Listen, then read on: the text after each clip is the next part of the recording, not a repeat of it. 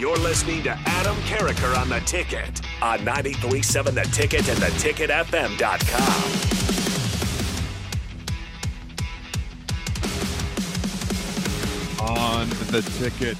And I am pleased to be joined by a man who steps in and does an awesome job whenever Rico decides to take a few days off. Rico never takes vacation. That doesn't happen. My man Jake, how you doing, Jake? oh, not too bad. Yeah, Rico's uh, his only vacations when he's at work. So I mean, he's working in Tampa. I hope him and DP are uh, travel day on their way back. So uh, hopefully it was a good time, despite the fact they didn't uh, get the full win. I think they went to the Ludacris concert, so could have been worse Ooh. time. All right, I like that. I, I I didn't know Ludacris was still doing music. I see him in all these movies, especially the Fast and the Furious. Is he doing new songs or is he just?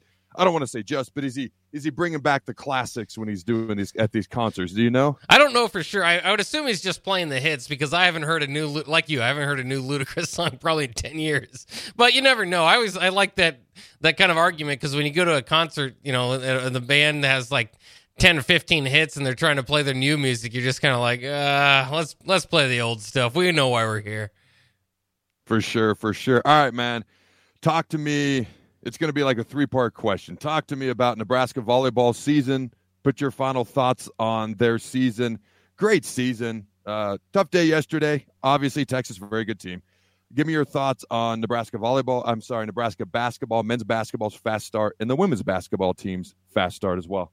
Yeah, I, think for volleyball, obviously, there's just so much upside, uh, which is crazy for a team that was the number one ranked team overall. Uh, only two losses on the season, uh, and it's going to be exciting to see them grow again. John Cook, you you wonder because he's had so many many good teams and, and, and had Nebraska in such a good position for so long now and won four titles that it's like, but you still kind of think, is this is this the best suited, you know, kind of looking three years out that they've had it going. So it's it's disappointing. Obviously, losing to Texas, I agree with you. I'm a permanent horns down type of guy, so it's kind of frustrating, especially for having to be those folks in Austin that get the win.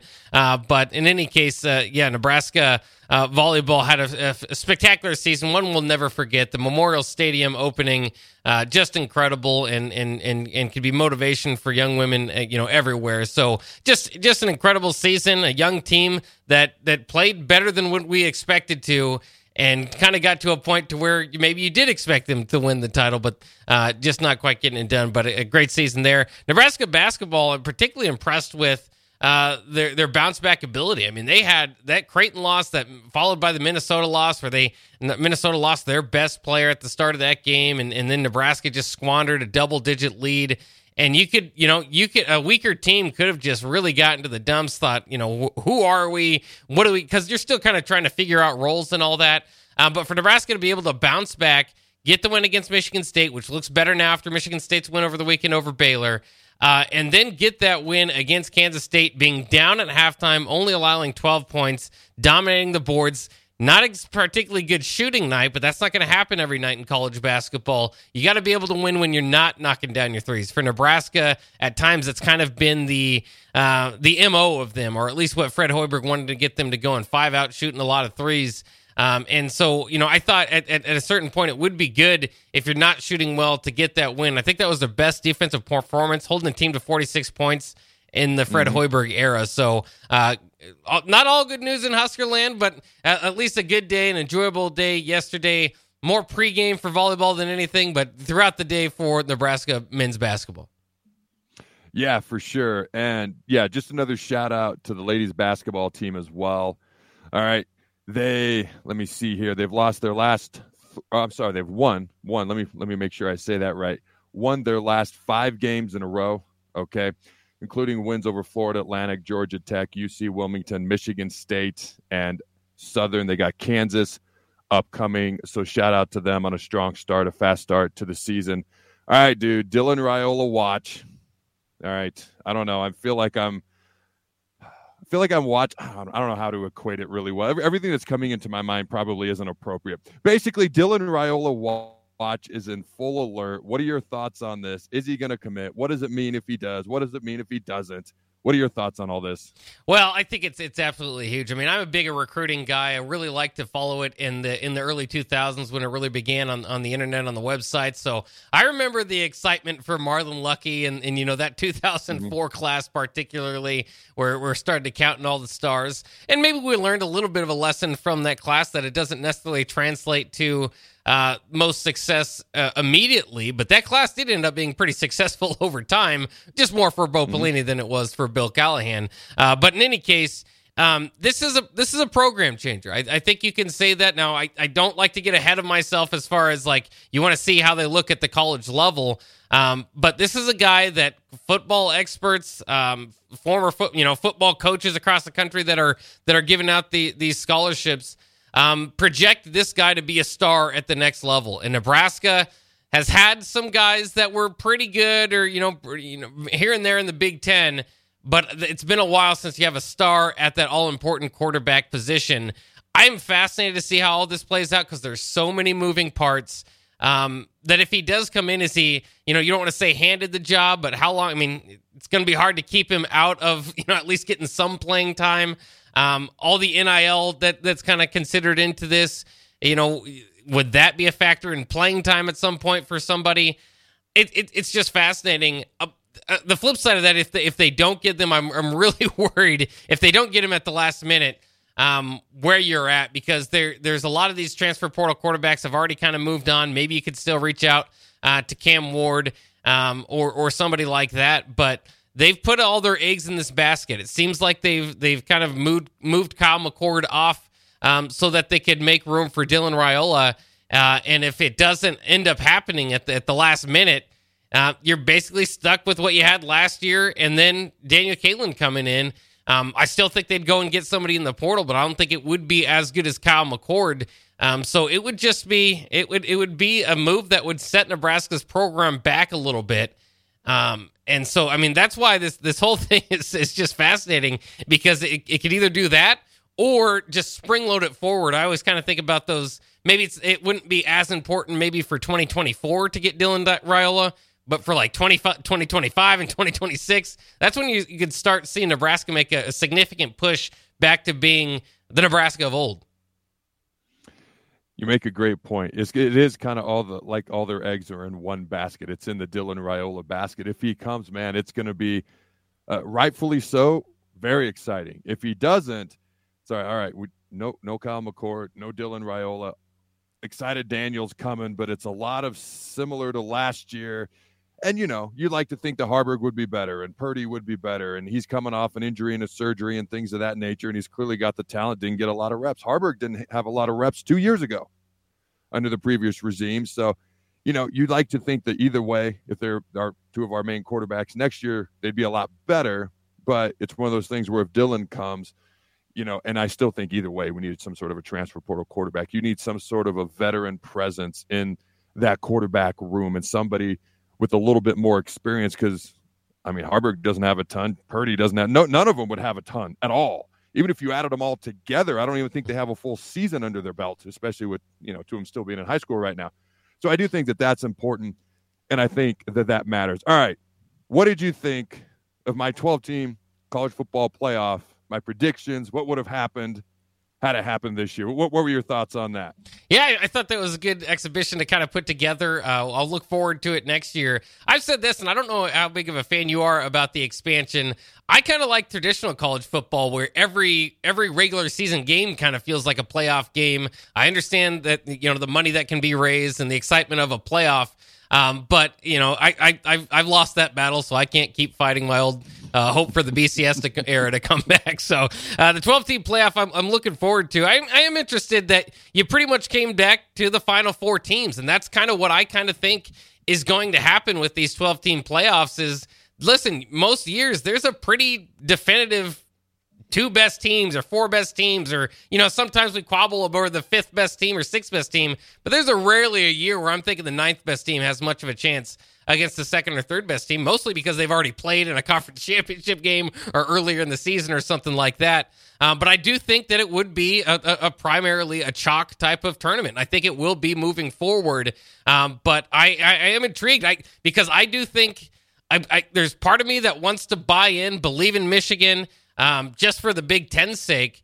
But I'm a little bit, I'm a little bit, I, I guess, uh, analytical in that if I look back, this has been a primarily SEC tournament. It's tough to count Alabama out uh, when they're in it.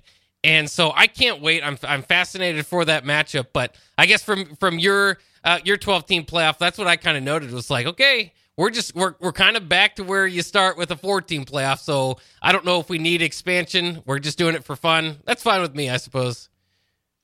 Dude, we could literally talk about this for the rest of the show. I have all sorts of thoughts on the 14 playoff versus the BCS versus a six or an eight team or a 12 team or a 16 What's so special about Hero Bread's soft, fluffy, and delicious breads, buns, and tortillas? These ultra low net carb baked goods contain zero sugar, fewer calories, and more protein than the leading brands, and are high in fiber to support gut health.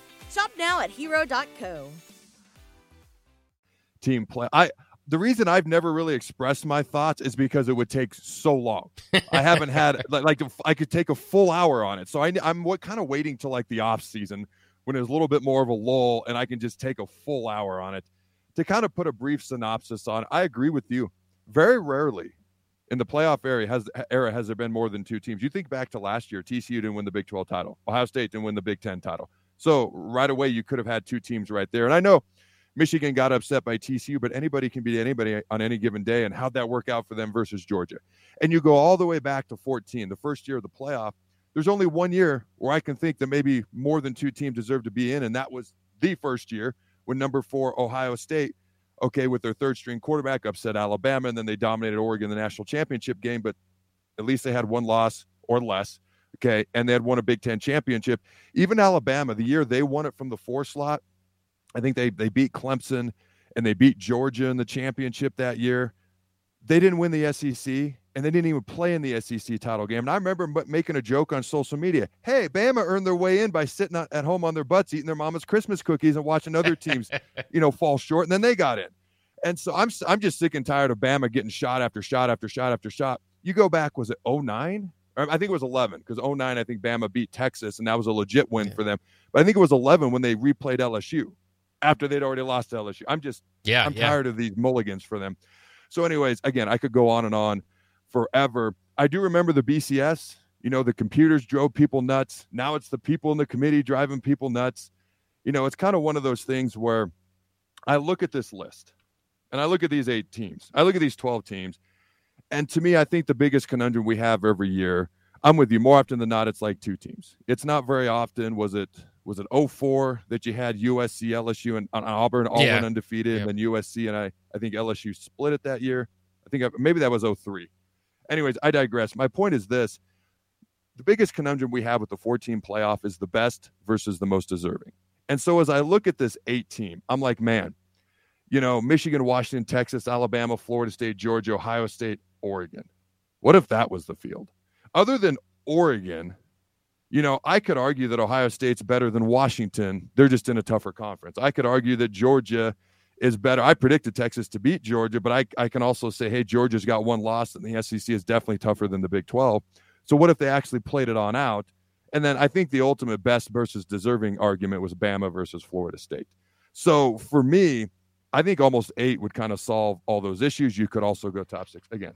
I'm supposed to be asking you questions. I went off on a no, tangent because this is something I could talk for hours about. If it was if it was up to you, would it be the old BCS top two? the one thing I do miss, it drives me nuts, is that bowl games don't matter. Yeah. There should be some sort of a fine. There should be a penalty. To me, you're not fully honoring your contract. So, how do you get out of it without some sort of repercussions? How do you not have to give some NIL money back? It drives me nuts that bowl games don't matter. And there's been no accountability whatsoever. It was just like my guy, Christian McCaffrey, I know his dad was like, hey, I'm out. And then everybody else said, well, we're out too. And there's never been any accountability. But back to a question for you. Sorry about all this. If it was up to you, would it be two teams, four teams, six teams, 12 teams, 18 teams, 94 teams? What would it be? How would your playoff scenario look? Yeah, you know, for me, I would go back to two teams. And there's no perfect system. The perfect system is to wait till the regular season's over and build your own playoff year by year because that, that'd be the only way to mm-hmm. do it. But now you wouldn't be going into 18 playoffs. You'd, you'd choose two or four or whatever it might be.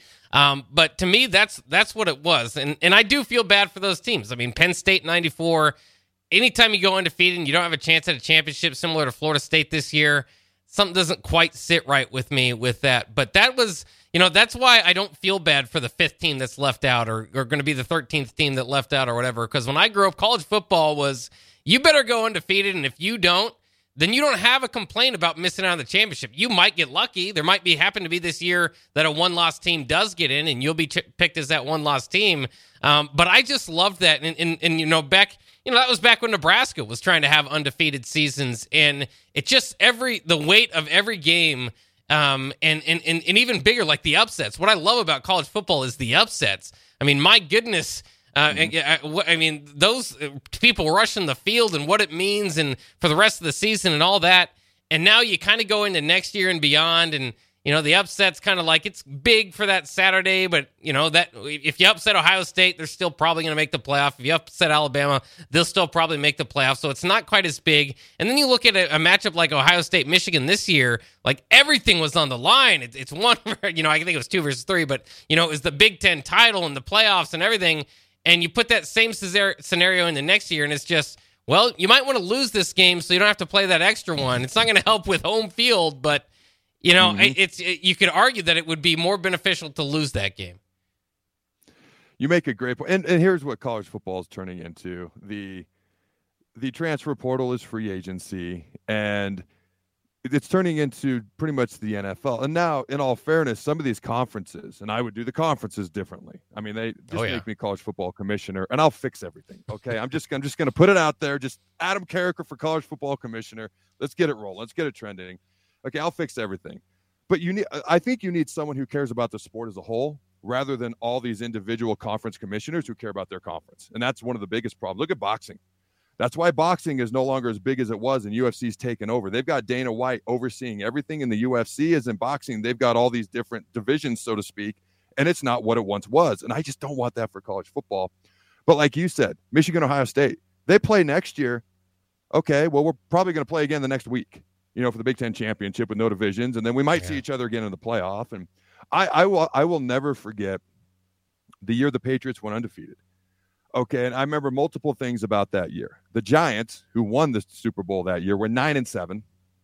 Okay, when the Patriots essentially went 18 and 0 going into the Super Bowl, meant nothing. Nine and seven. Okay, and the Patriots had beaten the Giants earlier that year in New York. I think it was week 16 or 17. So that game didn't matter at all. I also remember the Giants who got smoked by the Cowboys twice that year, got a third chance at the Cowboys, beat them in the playoffs, and then that was all that mattered. So it rendered the the regular season completely mute. And I've been in meetings where Kyle Shanahan, I'm sorry, um, uh, what's his dad? Not Kyle. What's his dad? I've only played for the guy. yeah, um, Mike Shanahan. Mike Shanahan. Good grief. I kept wanting to say Mark, and I knew that wasn't right. Where Mike would stand up in front of us and he goes, I don't, I don't care, okay, about anything except getting into the second season. He always called it the second season because you never know what's going to happen once you get into the playoffs. I don't care for the one seed. At that time, there was one through six in the NFC or six. As long as we get in, it's a complete new season and nothing before that happens. So I've sat in meetings like that too. All right, Jake. Final thought. Final question.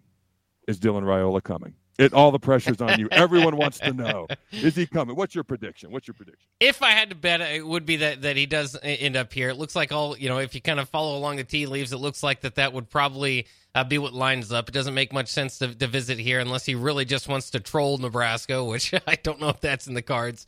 Um, so I feel good about him uh, coming to Nebraska. I'll feel better when, it, when it's official. I'm with you, and it's one of those things where I, I think it's going to be I'm just going to go out on a limb. Okay. I think it's going to be a big Wednesday. Hmm. That's what I think. I, I do predict Dylan comes.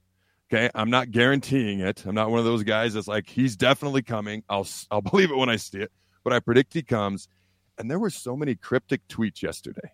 Matt Rhule was leading the charge in all these cryptic tweets. And I think the last one I saw was Walter Payton leaping over the goal line. Like, did we get the Oregon running back? Is, is, is that what that means? I mean, or is Walter Payton is he is he is he back from the dead? Is that who we got the transfer portal? Like what's going on here? And so for me, I I just get this feeling that it's going to be a big Wednesday, and they're kind of waiting until Wednesday. Now I could be completely and utterly wrong, and I sound like an idiot. I don't know, but those that's just my prediction as well. So, hey, so we're doing this a little bit different, but you're kind of the guy in charge today. I've got one question for the people segment here. What if I answer that question, then we call it a wrap? How's that sound? Yeah, that that works. That works. All right. So notorious BIB says Adam, and Jake, you should answer this too. If the Natty comes down to Michigan, Texas, who do you root for? Has to be Michigan, right? Well, yeah, it's always horns down. I mean, I, am Are you kidding me? Yes. It's uh, how insufferable would Texas fans be if they win the volleyball national championship and the football national championship? Oh, and they beat Alabama in the process because that they're going to talk about that like that was the national title. Of course, it's Michigan, mostly anti-Texas and a little bit of pro Big Ten. What do you think, Jake? Yeah, I'm so entertained by Jim Harbaugh. I know it's it's not probably the cleanest program that's ever been run, but I'm at least entertained by it. I get the the, the, the distaste for for Michigan, but Texas is just in my blood. I hate Texas, and they've they've ruined plenty of my Saturday afternoons before. I will say this when they were bad for those several years, there was something missing in college football. I do like them to be good so that I can cheer against them, but it's it's a it's a weird it's a weird relationship because I am cheering heavily against them uh, once they are good. So uh, I'd definitely go with Michigan there. There's something college football is better, okay? When Texas is better, not great, but better. When Nebraska is good, college football is better. When I miss Miami, honestly, yeah. being better than they are right now and I'm happy to see Florida State back. And I kind of I missed Florida and Florida State always being like a top five matchup every year when I was growing up, and Miami, Florida State when I was real young. Oh, yeah. Okay, Charlie Ward, Warren Sapp going at it back in the day. So when when the big name programs are doing better, I do think it is better for college football. Just Texas don't do too good. Okay, that's, all. I got. All right, uh, don't go anywhere, ladies and gentlemen. I am going to get some Christmas shopping done, but Jake and the rest of 93.7, the crew, are going to keep holding it down. All right, ladies and gentlemen, until next time, go big red and always remember to throw the fire.